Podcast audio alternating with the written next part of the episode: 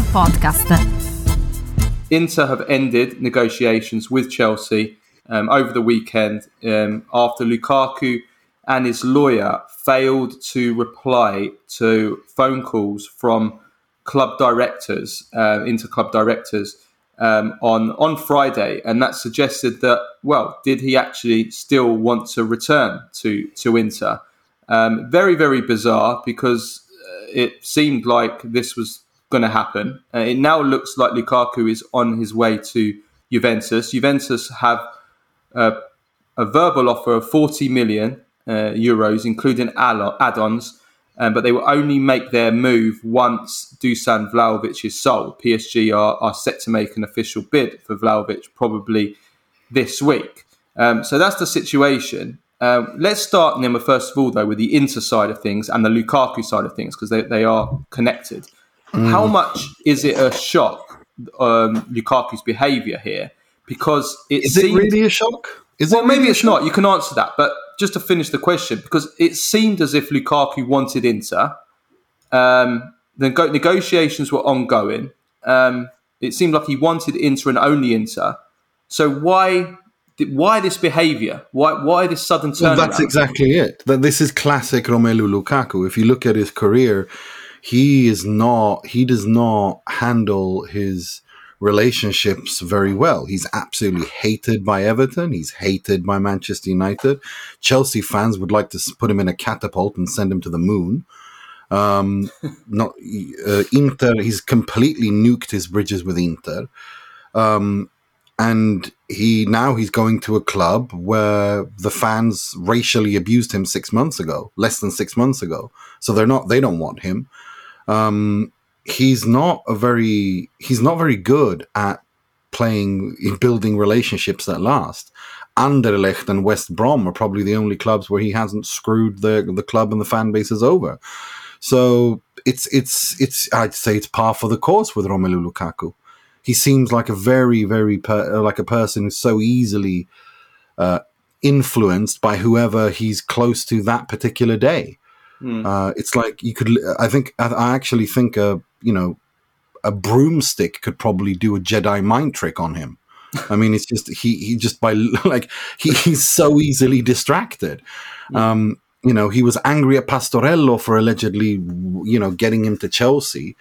And now he's got Sebastian Ledour, who's his lawyer, who, he seems to be the one that wants to get him to Juve because he's going to earn more money at Juve. He's going to be paid 11 million net per year. At Inter, he would have to go down to 6. So what is the motive then? Do you think it's money then? I think it's money. I think it's money, and I think it's got to do with the fact that he didn't start the Champions League final. Yeah, because just to stop you there on the money thing, we've got to remember he took a cut, didn't he, to join Inter, right? Yeah, and he was going to sign. He's going to go down to six and a half million, which was so he made sacrifices in order to return to Inter. So it can't just solely be financial, you would think. Well, I think it's to do with the fact that he feels that he sacrificed a lot to return to Inter, and he came to Inter and. Inter wanted to cut his wages even more. He didn't start the Champions League final. And Romelu Lukaku is somebody who needs to be the main man. And at Inter, he's not the main man anymore. And he didn't start the Champions League final either. And what he fails to understand is that he was awful for 70% of last season. At Inter, not just the injuries, it was afterwards. Edin Dzeko, that famous clip of Edin Dzeko laughing at him when he couldn't even, when he controlled the ball like a 6-year-old. I have to say I'm not upset about this at all. I didn't want him at Inter. I don't think it's worth the 35 million euros Inter are going to spend. I don't think he's worth the money he's going to command. I don't think he's ever going to be the striker he once was under Antonio Conte. I don't think he'll ever reach that level. I think he's still a good striker, as I've said on this pod consistently for a year now. And I think going to Juve, he will be the main man. That's what matters to Romelu Lukaku. Yeah, that's what I think possibly is the main motive for him, that maybe he is going to become the main man then. But a lot of it just still doesn't add up to me in terms of the time frame. I mean, If it's financial, it doesn't quite add up because of what, like we just said, he's already taken sacrifices in the past and made it clear, and that's made it clear that money wasn't the most important thing, and certainly last year. So why should it be this year? Then the Champions League final argument, I think, yes, that's probably played a part of it. But then, you know, surely that it would have been apparent straight away at the end of the, straight away after the Champions League final, and Inter would have not gone through all this, if you want to call it a charade now, of all these negotiating that's been going on for the, I mean, the final, the Champions League final was 5 weeks ago. You know, we've had 5 weeks of negotiations with Inter to get to the stage where they basically now, Inter basically now got close to agreeing a transfer fee with Chelsea.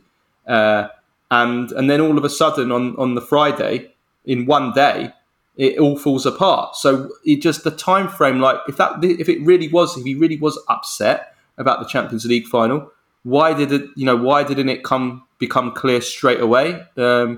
Is it that maybe the Juventus bid only sort of like materialised concretely recently, and then when it became a possibility, then he started to listen to it? Or did he just overplay his hand? Did him and his lawyer maybe try and use the Juventus offer as a way to get the Inter a higher wage from Inter? I don't know. And then maybe it backfired and Inter just said, right, we're not playing your games anymore. I don't know. It just doesn't really add up to me. But maybe that's just Lukaku for you. That's the thing. It doesn't add up because he's not a very... he doesn't strike to me as a very, very strategic person. I don't think he understands these guys. I think he's very... From what I understand, he's, you know, his mother is advising him and he listens to his mother and she's been kind of saying, well, you know, they felt betrayed by Inter not playing him in the Champions League final. They felt that he'd returned to full fighting force and blah, blah, blah. Inter, however, the problem is with all of this is that he hasn't communicated this with Inter. I mean, Di Marzio was reporting that he was even negotiating with Juve immediately, you know, before the at the end of March. The end of March, yeah. Yeah, when he found out, you know, that he was being rotated and all of that, he felt that he wasn't going to be the main man. Like, already back then, I'm not sure whether that's true or not. I think most of these things, when relationships sour, people tend to want to put out their version the most. But it's quite clear that Inter feel absolutely betrayed and furious with him. They're out. They're not interested. They don't want him. They don't want to have anything to do with him. We know that Lukaku called Auxilio to try to mend bridges. That phone call lasted about 45 seconds to 1 minute and 15 seconds, and there was a lot of shouting and screaming involved before it was hung up. So Inter are completely united in this, like from the coach to the management to the players. Like everyone seems like they feel completely betrayed. And he spoke to the ultras as well. Is that correct? Well, I mean, that's what's been reported, is that he spoke to the Kurva Nord and said that he would come back, that he was not going to sign for Juve. Since then, Kurva Nord have denied speaking to him. Mm. But then again, I don't really believe that either, because I think they would look like absolute idiots if they confirmed that they spoke to him and he lied to them, and then he goes to Juve. That will put them in a position where they will have to act, and I don't think they want to put themselves in that position. I think everyone has a vested interest in this mess to make themselves look good, and so I don't, you know. What is the feeling of the fans overall?